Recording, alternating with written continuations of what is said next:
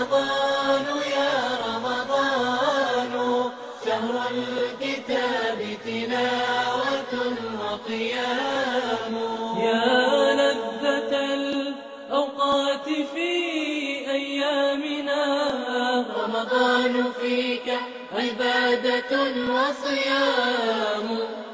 فدموعنا بخدودنا رقراقة تسقي قلوبا زانها إسلام لو سألنا سؤالا مهما كيف يستطيع المسلم أن يستفيد من هذا الشهر الكريم الاستفادة التي يحبها الله ويرضاها الأمر الأول أن نخلص النية فإنما الأعمال بالنيات وإنما لكل امرئ ما نوى. وما أمروا ليعبدوا الله مخلصين له الدين حنفاء ويقيموا الصلاة ويؤتوا الزكاة. وذلك دين القيمة. وذلك دين القيمة. ولذلك قال حبيبكم صلى الله عليه وعلى آله وسلم من صام رمضان إيمانا واحتسابا. غفر له ما تقدم من ذنبه. والحديث الآخر من قام رمضان إيمانا واحتسابا غفر له ما تقدم من ذنبه. والحديث الثالث من قام ليلة القدر إيمانا واحتسابا غفر له ما تقدم من ذنبه. إيش معنى واحتسابا؟ واحتسابا يؤكد عليها الحبيب صلى الله عليه وسلم في هذه الأحاديث العظيمة التي هي من أعظم خصائص رمضان غفران الذنوب.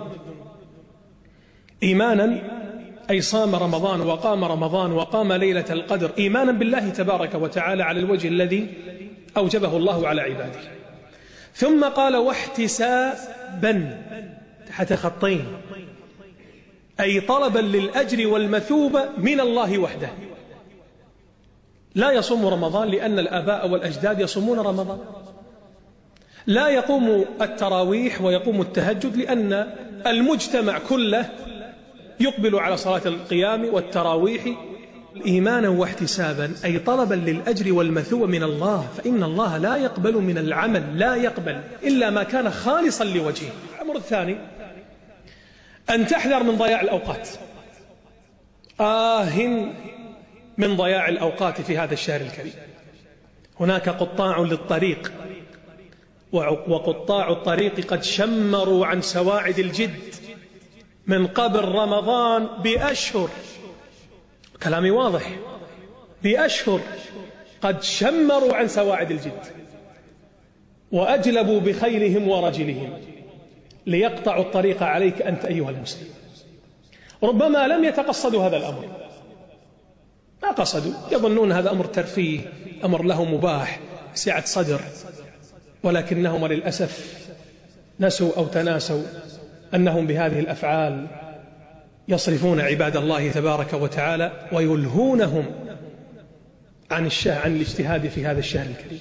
إذا لتحذر من قطاع الطريق ومن ضياع الأوقات. أولم نعمركم ما يتذكر فيه من تذكر وجاءكم النذير بعد حفظ الأوقات صيام الجوارح. بعض الناس يعتقد أن الصيام فقط عن الأكل والشرب والجماع وغيره من المفطرات. ثم يطلق العنان لعينيه ولأذنيه ولسانه يقع في المحرمات. هذا خطأ. هذا ما فقه الحكمة التي من أجلها شرع الله الصيام. رب يقول يا أيها الذين آمنوا كتب عليكم الصيام كما كتب على الذين من قبلكم لعلكم تتقون. لعلكم تتقون. إذا الصيام بوابة صح التعبير لتحقيق التقوى. إذا ليس الصيام المقصود الجوع والعطش هذا هذا مقصود من مقاصد الصيام. لا بد أن نهتم بصيام الجوارح أن تصوم العينان من النظر لما حرم الله تبارك وتعالى. أن تصوم الأذنان من سماع ما حرم الله تبارك وتعالى من غناء ولهو وغيبة ونميمة وقل ما شئت من هذه المحرمات. أن يصوم اللسان هذه الجارحة الخطيرة أكثر ما يدخل الناس النار الفم والفرج. هذا كلام الحبيب صلى الله عليه وسلم. وقال في حديث آخر من يضمن لي ما بين لحييه هذا اللحيان يعني لسانه. ويضمن لي ما بين فخذيه يعني فرجه أضمن له الجنة. يا أيها الذين آمنوا كتب عليكم الصيام كما كتب على الذين من قبلكم لعلكم تتقون.